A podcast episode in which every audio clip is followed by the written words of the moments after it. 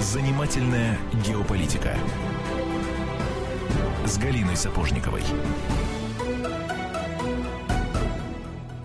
Здравствуйте, друзья. У микрофона Галина Сапожникова, я обозреватель «Комсомольской правды». Со мной, как обычно, журналист радио КП Антон Челышев. Добрый день. И наш сегодняшний гость, не удивляйтесь, э, не удивляйтесь, Валерий Дударев, известный поэт и главный редактор журнала «Юность». Здравствуйте, Валерий. Здравствуйте. Здравствуйте, и здравствуйте, дорогие радиослушатели. А вот теперь позвольте мне постараться объяснить, при чем тут занимательная геополитика и литература. Но позвольте мне сначала сделать два, две таких, не новости вам сообщить, скорее, скорее озвучить два тезиса. Первый грустный, другой радостный. Грустный – это понимание очень четкое у нас, и журналистов, есть в том, что пройдет время 10, 20, 30, 40, 50 лет, и о нашем времени наши потомки будут судить, к сожалению, не по нашим с тобой, Антон, радиопрограммам, и не, не по моим публикациям в «Комсомолке», и не по, не по работам других коллег, а будут читать, э, будут делать выводы о том, что напишут э, поэты и какие книги сочинят писатели. Вот это та реальность, которую, к сожалению, мы оспорить не можем. Это такая вековая традиция. Это такое грустное понимание ситуации. Поэтому нам очень важно, э, может быть, постучаться в этот литературный мир и выяснить, что вообще происходит там. Об этом мы сегодня тоже будем говорить. Но а радостная новость в том, что в результате обмена военнопленными два дня назад был освобожден из 24-дневного плена известный поэт Юрий Юрченко, гражданин Франции, драматург, который был взят в плен под Иловайском и, и, и, честно говоря, не надеялись мы, ну, то есть мы, естественно, мы были, мы держали кулачки, были, хотели, были уверены, ну, надеялись, что он выйдет живым, но в это же время проходила история со смертью Андрея Стенина, и, честно говоря, конечно, очень печальные у всех были ожидания. Но вот эта радость произошла два дня назад. Э, живой, не совсем невредимый, э, со сломанной ногой, со травмами, но Юрий Юрченко э, был выведен из плена, и сейчас он в Донецке. И вот это, конечно, и есть такой геополитический э, аспект в литературе или литературной в геополитике. То есть как раз объяснение тому, почему мы сегодня будем говорить о литературе и о поэзии собственно. Но прежде всего, давайте, наверное, Валерий, вот э, поговорим о том, кто этот человек. Ты его знаешь лучше, поскольку в свежем номере, в сентябрьском номере «Юности» как раз это случайное совпадение. Я знаю, что планировалась публикация, планируется будет подборка стихов Юрченко. Расскажи нам, что это за человек, что он значит, э, является ли он солнцем русской поэзии, и, э, может быть, даже время будет послушать какое-то его стихотворение. Ну, поэты в первую, поэты в первую очередь всегда являются пассионариями. И э, Юрий Юрченко, посмотрите, какое словосочетание, да, имя и фамилия, Юрий Юрченко. Он, наверное, из тех поэтов, о которых свое время и Некрасов говорил, поэтому можешь ты не быть, но гражданином быть обязан. А Юрий Юрченко – поэт и гражданин. И Евгений Евтушенко в поэме «Братская ГЭС» – поэт в России больше, чем поэт. Я хочу напомнить об этом. И вот Юрий Юрченко с какой-то странной, безумной, анормальной судьбой человек, да? Вы только вдумайтесь, он ведь родился в 1955 году. Это вот ему в следующем году 60 лет. Представьте себе. Родился он в городе Одессе. Это пересыльная тюрьма. И потом попал на Колыму, вот, Галь, представляете себе, вот эта вот судьба, да? И вот он прожил вот первые свои годы в тюрьме фактически. Потом работа на Колыме, работа на Курильских островах. Это вот все и... Потом 20 лет жизни в абсолютно благополучном Париже, вдруг человек Подожди, бросает да, все. Да, да еще до Парижа-то еще, еще надо добраться. После этого в Грузии институт театральный, потом литературный институт имени Горького. И вот он в 90-е годы вначале выезжает куда-то непонятно на Запад. Многие бежали, да, творческий человек, хотелось какой-то свободы. Все, и уезжает в Париж, благополучно устроился в Париже, и вдруг Восточный фронт, как он это называл. А он этнический украинец. А он фамилии. этнический украинец, да это на самом деле это этнический украинец, и он сделал выбор, потому что это сегодня такое время, когда каждый делает выбор, и поэт делает выбор в первую очередь. Вот Юрий Юрченко. Да, он сказал в каком-то интервью, э, в каком-то датированном июнем еще, наверное, насколько я понимаю, он э, с весны там вообще находится, потому что история с Майданом его долбанула так, что он, по-моему, еще в марте, в апреле туда переехал. И он сказал вот такую вещь, я выписала. Иногда ты должен понять, что ты не только поэт-лирик, и вспомнить, что ты гражданин, и то, что Родина у нас одна, наш язык. Он почувствовал, что воевать в Фейсбуке уже мало, и решил прочувствовать это сам. Конечно, а тем более решили как бы русский язык, э, унизить русский язык, да, в свое время, вот в Киеве, когда произошли эти события, что как бы запретить людям говорить на русском языке, потом вернулись обратно, как бы не стоит этого делать. А для поэта язык это действительно, это его главная родина. Главная давайте, родина. давайте, мы раз уже заговорили о языке, mm-hmm. дадим возможность слушателям э, и сами послушаем одно из стихотворений Юрия Юрченко. Э, оно не очень большое, но, мне кажется, на многие вопросы сразу, наверное, ответит. Ватник. Зачем иду я воевать? Чтоб самому себе не врать. Чтоб не поддакивать родне, ты здесь нужнее, чем на войне. Найдется кто-нибудь другой, кто встанет в строй, кто примет бой. За это неумение жить не грех и голову сложить. Вот, я не знаю, может быть, даже это эпиграмма вообще написанная на одном дыхании. Ну, кстати, я надеюсь, у нас будет возможность у самого Юрия Юрченко об этом спросить. Немножко вперед забегаю а, в следующей части, в следующей части эфира. А, хорошо, а, тогда, может быть, несколько слов о том, вообще отреагировала ли поэтическая, писательская среда наша, украинская, на то, что сейчас происходит ну, что касается украинской среды, э, я здесь, в общем-то, некомпетентен. А что касается среды литературной России и Москвы, то, если помните, все-таки мы сочинили такое воззвание, и благодаря «Комсомольской правде» многие узнали о том, что произошло с Юрием Юрченко. Потому что об этом нужно было кричать. Потому что этот человек, вот как говорили, его оружием были перо и бумага, да? Он хотел просто узнать ту правду, э, которую от нас, может быть, и стараются скрыть. А вот эта правда не из новостей мы узнавали, а просто в интернет, если мы заходили. Это блог Юрия Юрченко.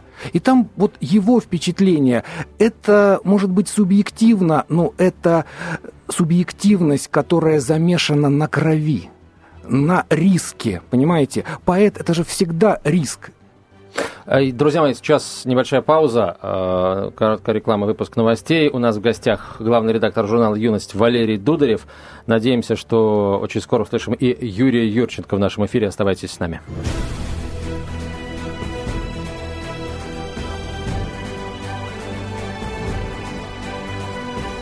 Занимательная геополитика с Галиной Сапожниковой.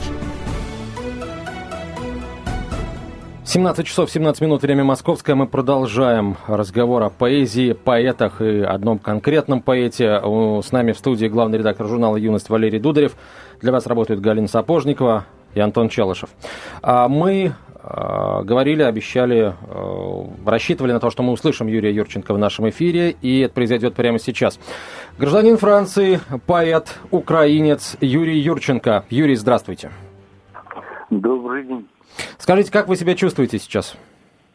Ну, можно лучше, психологически хорошо, физически чуть хуже, а так, но нормально. Вы собираетесь домой э, во Францию или вы останетесь? Вы знаете, я иду, у меня были большие планы остаться. Я хотел здесь работать, заниматься обменом пленных, потому что я по себе увидел, насколько это важно. Но врачи, вот мне вчера была комиссия, тут все и сказали, что нужно срочно делать операцию. И у меня был выбор Франция или Москва. Я, мы тут решили, что лучше, значит, я должен отправиться в военный госпиталь в Москву. Ну, значит, мы вас скоро увидим. Юрий, здравствуйте. Это уже Галина. Мы вчера с вами разговаривали. Вот какой, да. вот что я хочу выяснить. Скажите, пожалуйста, вот из тех эмоций, которые вы испытали в эти страшные 24 дня, какая была самая пронзительная, то есть какой был самый ужасный момент? Тот момент, когда вас захватили или то, что было было дальше? Момент безнадежный. То есть я вам уже подсказываю, какой был самый-самый да. ужасный момент? Вы знаете, самый ужасный момент длился, э, не прерываясь, шесть дней и шесть ночей. Это потому, что все эти шесть дней шесть ночей мы были, это была же окруженная практически группа, которая она такая, вот. И мы были в эпицентре э, и бомбили их штаб наш, а мы были во дворе штаба, ничем не защищены, вдвоем со, словацким, со словацким ополченцем Миро Мирославом. Мы в очень железном шкафу, очень маленьком таком, в котором вместится сломанной ногой, сломанными ребрами и под постоянным обстрелом наших мин. Вот. Охрана уходила во время обстрела в убежище. Это было рядом с их штабом, стреляли по штабу, а получалось, что стреляли по нам. И вот каждая мина была нашей. Это было шесть дней, шесть ночей. Между этими перерывах между обстрелами было, может быть, обстрелы даже были лучше, потому что э, была, э, были их, ну как, было то, что вот были избиения, были ну, моменты такие негрустные. Я все это подробно напишу, но это был ад шесть дней, шесть ночей. Но, вы знаете, я уже тогда, я сказал миру, что если будет хоть один шанс, и тогда шанса мы не видели, что мы с тобой выберемся, я буду считать, что мне очень крупно, что я счастлив, что я это видел, что я это пережил. Вот это вот такой самый момент. Скажите, а на них не действовало, что ну, вы все-таки гражданин Франции, а или они вам не верили, или вообще вот что говорится там, им абсолютно все равно, кто перед ними? Степень жестокости Нет, этих знаете, людей. Не все равно. Как раз сыграла большую роль гражданин Франции, но в обратную сторону. Потому что потом, когда уже нас вывезли, нас вывезли, нас спасли просто. Спасли благородные, честные тоже солдаты, люди, но есть всякие там люди, да, вот они вывезли нас, хотя своих там, вот как-то просто пошли на перекор, там все сделали невероятное. Вывезли нас уже в Курахово, а в Курахово были уже нормальные там допросы, подвалы. И вот там то, что э, моя французистость, э, с границы сначала мне предложили ну, как бы писать, что то даже как бы они сказали, все, что я хочу, они будут это публиковать. Я сказал, я напишу, то, что со мной происходит, конечно, об этом, но позже. Сейчас это надо все требовать переосмысления. Сейчас ничего хорошего из этого не получится, потому что есть, понятно, и страх, желание выжить, и это будет а, как бы ну, мешать написать что-то настоящее. А, э, вот. И, ну, в общем, я отказался э, писать. Вот. Когда они Тогда они вот сказали, это был ваш выбор, значит, мы сделаем просто из вас такого крупного террориста и э, заставим Францию, чтобы будем торговать с Францией, чтобы на дорого платил. ребята этих мы обменяем без проблем, а с вами будем до тех пор, пока Франция не пойдет на наши условия. Вот вам. И, и меня опять спасли те же люди чудом. Они меня вот забрали оттуда и все сделать для того, чтобы меня просто обменять под другой фамилией. Меня там, ну, в общем, это такой детектив совершенно. А вот эти вот другие, э, те же люди, это, получается, военнослужащие украинской армии, которые вот прониклись к вам какими-то, каким-то сочувствием? Вы знаете, я сейчас скажу, это, это меня в жизни всегда спасала Грузия. Первая моя книга стихов выходила в Грузии. Я, ну, у меня с Грузией связано все, я, в принципе, чувствую себя отчасти грузином. Это были грузины. И вы с ними по-грузински говорили, естественно, да?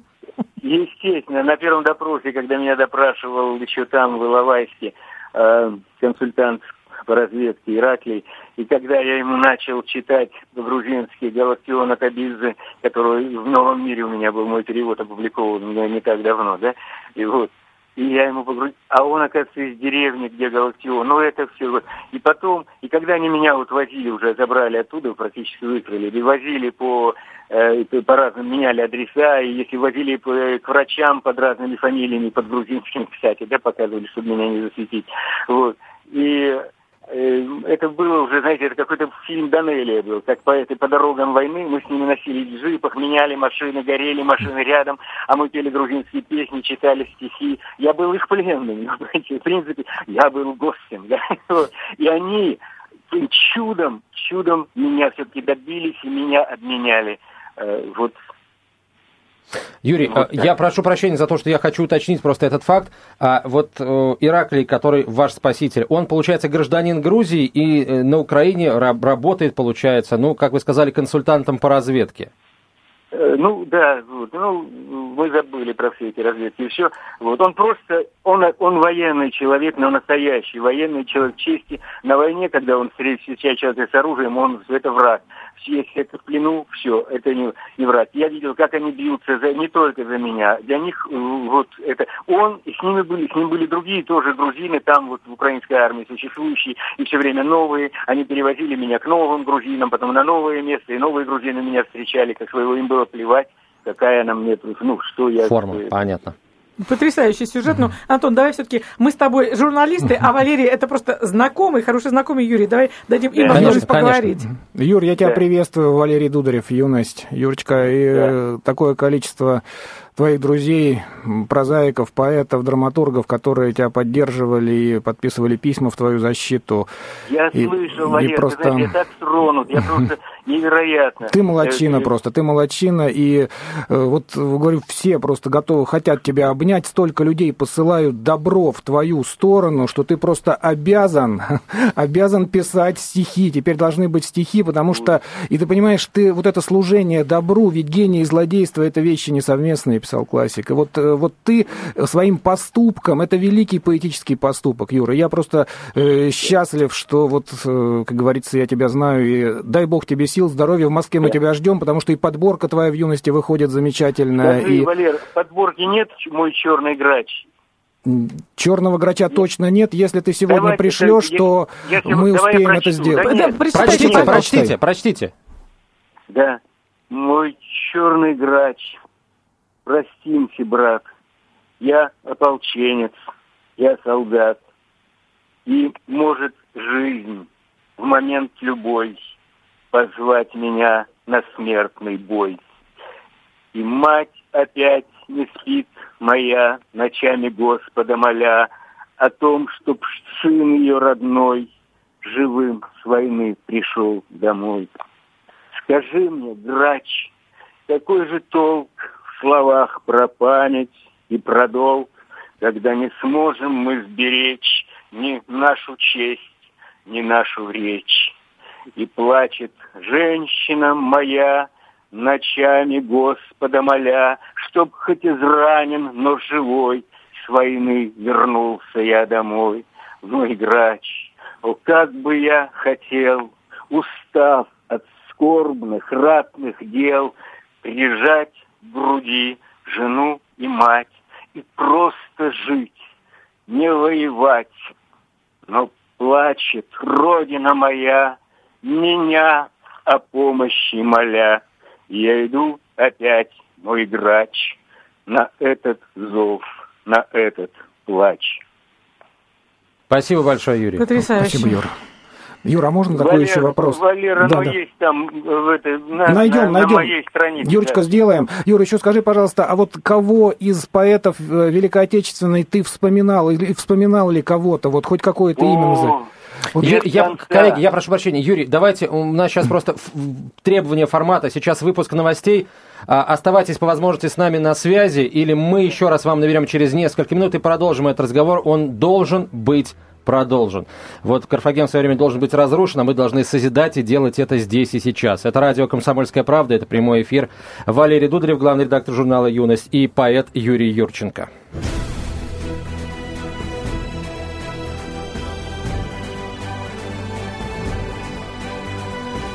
Занимательная геополитика с Галиной Сапожниковой. Галина Сапожникова, Антон Челышев, главный редактор журнала «Юность» Валерий Дударев и Юрий Юрченко, украинский поэт, освобожденный из украинского плена. Юр, еще раз привет, здравствуй, родной. И хочу тебе сказать, что пока вот был, был перерыв, мы решили вопрос с публикацией твоего стихотворения «Черный грач», которое ты только что прочитал. Вот прям буквально сейчас это все решили. Валер, тут я там поправку хочу вот сделать. Ну, ну, украинский поэт мне приятно, все-таки я русский поэт. Ты русский поэт, понимаешь? Вот у тебя какие угодно корни, где, ты, где бы тебя ни носило, жил ты в разных местах, но ты русский поэт. Это, это большое, это великое звание э, не знаю, что это. Вот. И э, родина для нас действительно это русский язык в первую очередь. Да. Юр, и хочу тебя, вот тот же вопрос к тебе. Каких поэтов времен Великой Отечественной ты вспоминал? Это очень важно. Да, да, да. Они, ты знаешь, я, я их цитировал в своих статьях, я их повторял, когда, когда меня с одним в одном подразделении, с которым я очень сильно дружил и частично жил, э, таких э, разведки.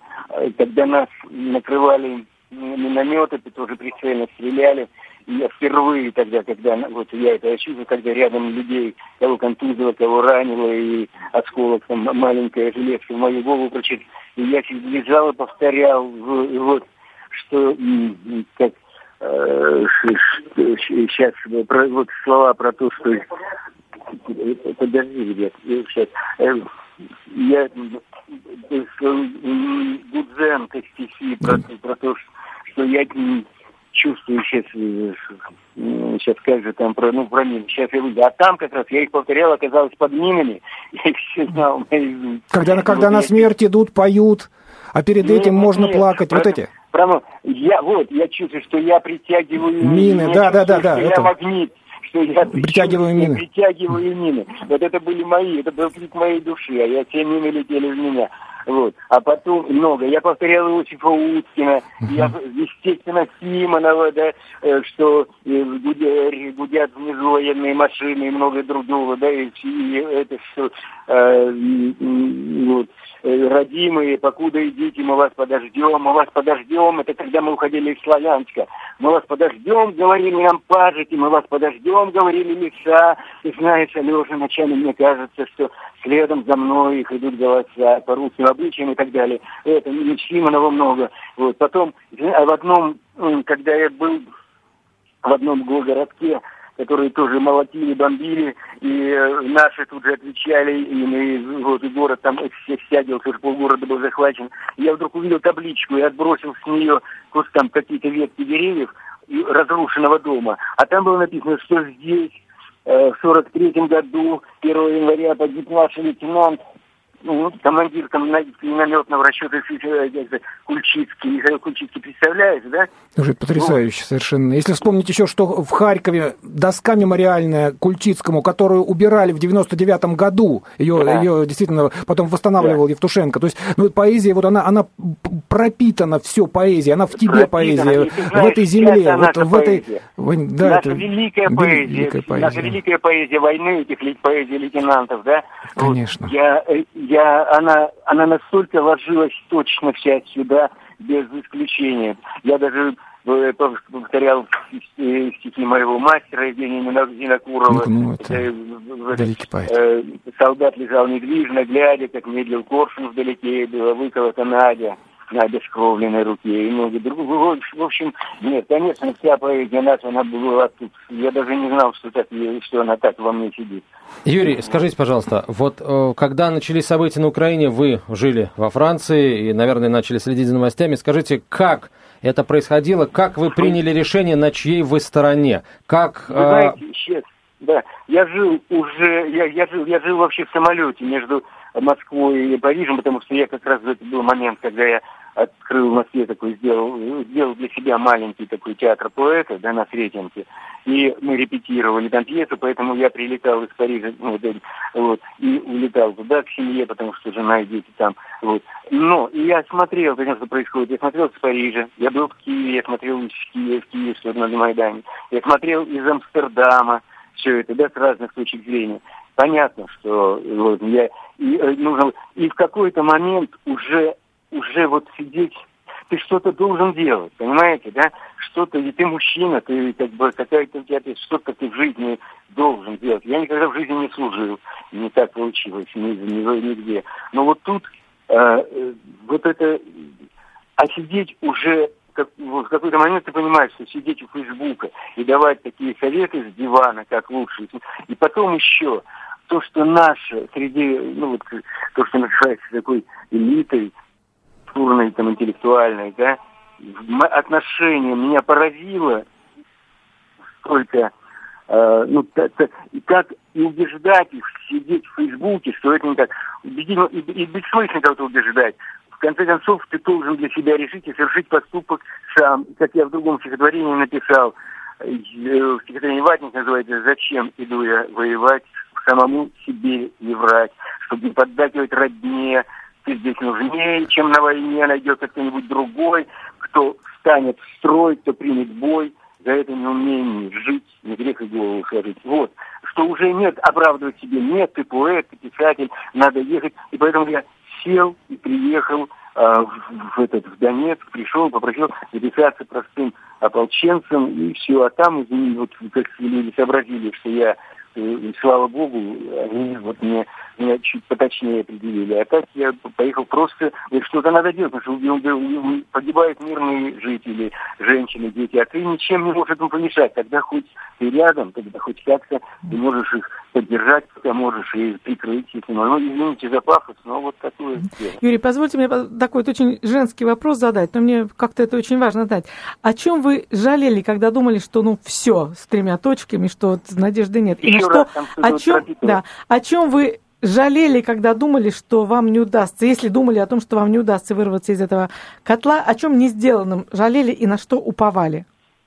Знаете, только об одном я, что страшно жаль, что мне не даст. А мы еще лежали в этом шкафу, вот я, как я сказал, переживах между этими обстрелами артиллерийскими. Нас регулярно то мы слышали там так, сейчас ночь быстро там обложили, как, об, э, там стрельба автоматная, все, отходим, все, места для раненых нет, поэтому пленных расстрелять. И вот такое на день по несколько раз. Мы все время в ожидании, наверное, нормально, или расстрел, или наши мины накроют. И тут только об одного было жаль что я теперь, я увидел то, что не каждому дано увидеть.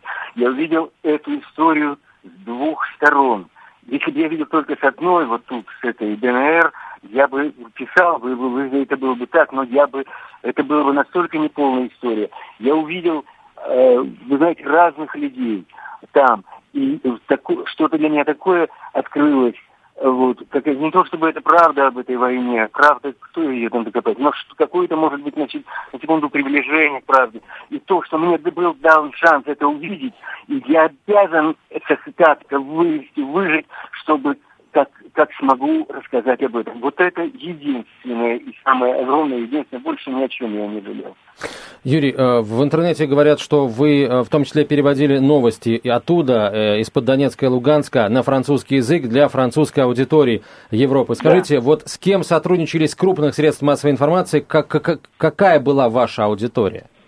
Ну, я вам скажу, ни с кем из крупных, потому что это было так. Я открыл свои страницы на французском э, в этом ВКонтакте, ну, ВКонтакте это мало, а и вот в Фейсбуке это э, Новороссия Инфо, и там вот мы выкладывали эту информацию, мне помогала очень сильно моя э, жена Дани, мы с ней по скайпу, да, она это приводила в приличный французский вид, да, я вот ей, и мы вдвоем это делали, и потом подсоединились другие люди, Галя Погожева, там, Лена Черкасова, да и много очень других к этому. И это пошло. Оттуда уже брали информацию все, и крупные, и не крупные. Потом я узнавал совершенно неожиданных он дошла, на другие языки переводилось. Вот. Но я не, не заморачивался этим. Я просто выкладывал на эти Юрий, сейчас к вам вышли э, с просьбой там об интервью, э, там, Франц Пресс, условно говоря, э, Франц Суар, ну и так далее?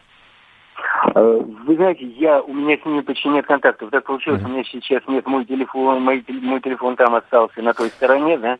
Вот. Uh-huh. А вот и э, тут, э, ну, по разным техническим причинам у меня нет. Вот даже сейчас я с вами по-чужому говорю. И выхода в интернет у меня нет. Поэтому я ну, я, я знаю, что со мной там из Франции, из посольства это все было не пробивается, мне жена передает, вот мы пытаемся сейчас связаться там с, с, с консульством, все, но э, у меня такое ощущение, я, э, как бы сказать, что если я поеду прямо во Францию, на чем настаивают, да, mm-hmm. на Франции, то мне там будет сложнее говорить то, что я... Юрий, вы приезжаете в Россию, мы ждем вас в Москве, лечитесь, выздоравливайте, приходите обязательно в прямой эфир «Комсомольской правды». Спасибо большое. Юрий Юрченко, исправляю ошибку, русский поэт был с нами на прямой связи. Сейчас э, снова небольшая пауза, короткая реклама, потом будем подводить итоги. Еще одно стихотворение Юрия Юрченко услышим.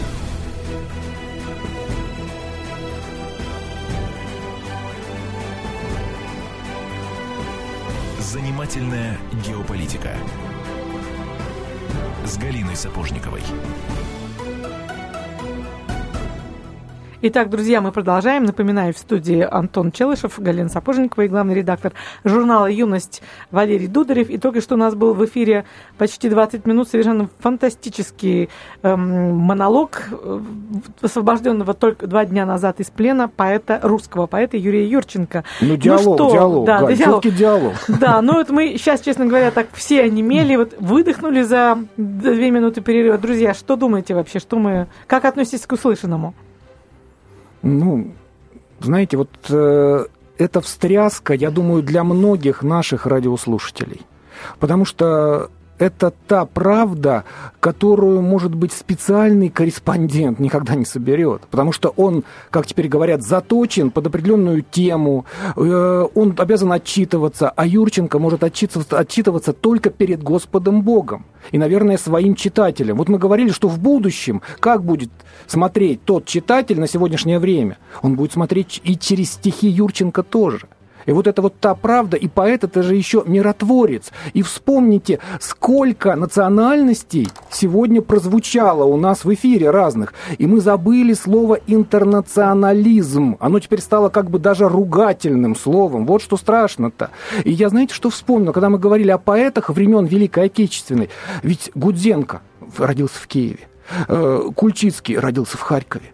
Да, я, я Коган. Еще, Павел Коган, Павел Давидович Коган, да, Павел Коган, который написал знаменитую «Бригантину», великая песня. Но у него же были потрясающие стихи. Вот представьте себе, Павел Коган, «Я патриот, я воздух русский, я землю русскую люблю». Вот о чем он писал. И в финале этого стихотворения, которое называлось «Лирическое отступление 40-41 года», «Но мы еще дойдем до Ганга, но мы еще умрем в боях, чтобы от Японии до Англии сияла родина моя». Вот Обама упал бы в обморок, я думаю, далее, от этих строчек, если бы ему перевели. Я тоже свои пять копеек ставлю. А, наверное, наши слушатели, которые а, постоянно следят за нашими маленькими программами, а, которые идут между большими программами, мы говорим, сейчас вспоминаем о том, о чем писала комсомолка в этот день в 41-м, 2-м, 3-м, 4-м, 5 годах.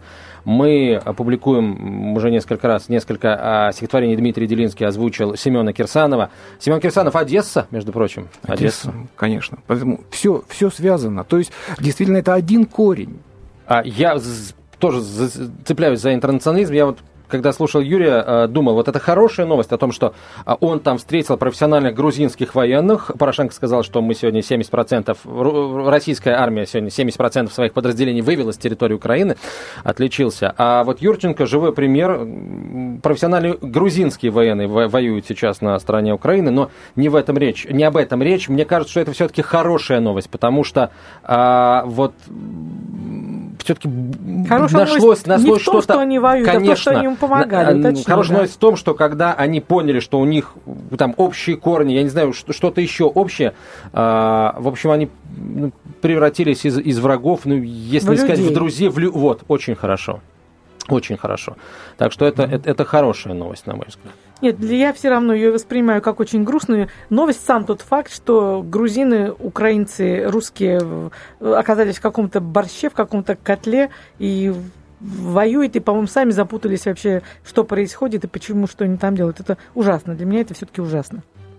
А, ну, давайте так, а, давайте немножко завесу тайны а, приоткроем, при как там при, при раздвинем, я уж, простите, слова занавес, забыл. Занавес, да. занавес, да. А, в эфире «Комсомольской правды» а, не, не можем мы пока сказать, с какой регулярностью будет выходить программа, наверное, правильно сказать так, о поэзии и о жизни – и литературе тоже вообще. Ну и, и прозаиков мы тоже не будем обделять. Я думаю, и критиков. Сейчас же критики литературные, это очень важный. И вот люди, которые сегодня в студии аспект. присутствуют, Галина Сапожникова, mm-hmm. Валерий Дударев, будут эту программу вести для вас, и будет, будет там, э, будут там новости, э, новости литературы, не могу никуда деться от новостей. В общем, давайте э, мы дождемся, послушаем, а дальше уже, дорогие друзья, вы свое мнение выскажете в нашем Антон, эфире. Антон, еще интересный момент. Вы заметили, как поэзия вот сегодня у нас за этот час стала частью частью жизни. Вот как дерево растет, как небо, да, как какая-то информация. Ну, поэзия – это та часть жизни, без которой мы не можем существовать, понимаете? Что бы ни, что бы ни происходило. Но вот поэт, э, он, он, это как бы и не нужно, это не имеет прикладного значения, а без этого нельзя обойтись на этой земле. Я бы сказал, не стало. Мы вспомнили о том, что она есть часть жизни. Да-да. Но, Антон, еще мы забыли сказать, как будет называться будущая программа. Она будет называться «Зеркало». Это здесь очень много смыслов, естественно. Зеркало Тарковского сразу же вспоминается. Но и зеркало как отражение. Э, то, собственно, с чего мы начали. Что, к большому сожалению, я, значит, поклонник журналистики, журналист, и всегда была журналистом, им буду и останусь. Но я четко понимаю, что наше, буду, наше будущее будет судить о прошлом не по нашим публикациям, а именно потому, что, как, каким образом отразят э, действительность литераторы, поэты. Вот, вот такая между нами разница. Выражаясь а, современным да. языком, ты решила оседлать э, мощный тренд. Да, так сказать, взять, взять это, это очень хорошо, это очень хороший менеджерский шаг. А, у нас мы обещали дать возможность послушать еще одно стихотворение Юрия Юрченко. На сей раз оно будет не про войну, оно про любовь. А, насколько я могу судить, давайте прямо сейчас его послушаем. Дыхание сбивается, губы не имеют. Я тему веду, как дышу, как умею. Чтоб вдруг оборвать при великом народе на самой высокой, неслыханной ноте. Бывает у каждого эти достона мгновенья, что требует встречи достойной. Все прежнее, только настройка оркестра. Так ждут революции, смерти — ареста. Любимая, жуткое счастье какое пропеть твое имя над черной рекою. Любимая, как это больно, как больно в осенней Москве повстречаться с тобою. Когда ты в отъезде, но здесь твои вещи, когда ты уходишь надолго, навечно. Когда идут слезы от сильного ветра и прячешь лицо за зеленым вельветом когда твое тело целуют другие. Люблю тебя, как на земле не любили. Юрий Юрченко. А, давайте проанонсируем его приход, в том числе и в нашу студию. Ну, конечно, у нас никаких нет договоренностей, но мне почему-то кажется, что это все произойдет. Обязательно. Главное, чтобы у него все со здоровьем было в порядке. А, Валерий, а вот сейчас, да, мы услышали Юрченко, есть еще кто-то, есть еще какие-то произведения, которые уже написаны вот по следам событий, которые сейчас происходят на Украине?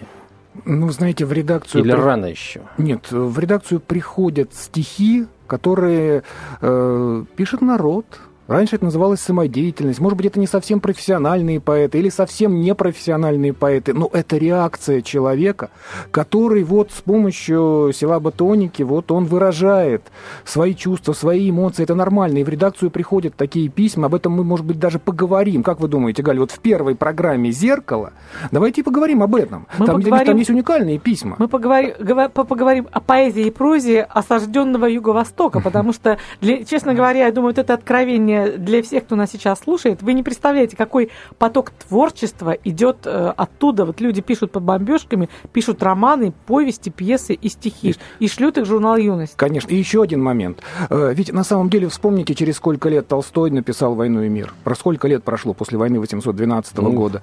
Или, допустим, о, о развале Советского Союза Денис Гуцко э, свой роман «Русскоговорящий» написал тоже через там чуть ли не 12 лет после того, как это все случилось делать. И я еще хочу вот о чем сказать, что э, вот это вот ощущение этого мира, это ведь э, именно вот мир, да, с точкой писался раньше, да, в старой, так сказать, э, орфографии, и мир вот нормально через букву «и».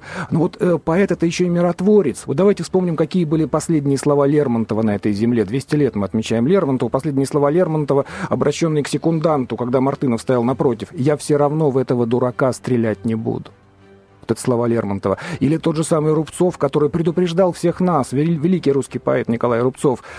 «Россия, Русь, храни себя, храни». Вот мы ради этого тоже здесь, в общем-то, и передачу новую планируем, программу новую, и, э, вот, и беседуем, пытаемся найти какую-то истину, что же произошло на юго-востоке Украины. Потому что ни одной геополитики жив человек, правильно? Да, пожалуй, далеко не, не одной геополитикой. Хотя, конечно, она, она где-то царит надо всем, а мы-то привыкли смотреть на то, что перед глазами. Это не хорошо, не плохо, это просто вот есть так и все. Я что еще думаю, какие перспективы перед поэзией открываются? Вот говорят, клиповое мышление, клиповое, клиповое мышление, увидел картинку, все, тут же другая картинка, увидел какую-то новость, дальше другая новость. По-моему, поэзия, мы немножко забыли, да, поэзия, а благодаря своей вот этой вот самой ритмике, да, вот силоботоники, как, как вы напомнили, лекции а, по литературоведению, как раз имеет очень большие шансы на то, чтобы а, вот сейчас по-прежнему столь же сильно влиять на умы людей. Спасибо большое за то, что э, были сегодня у нас, говорим мы Валерию Дудареву, главному редактору журнала «Юность», Галина Сапожникова, обозреватель «Комсомольской правды». Меня зовут Антон Челышев, с нами в эфире сегодня был еще и Юрий Юрченко по телефону. Надеемся увидеть его уже здесь, в нашей студии, когда он приедет в Москву. Оставайтесь с нами, друзья. До встречи в, этой, в этом формате через неделю. Занимательная геополитика.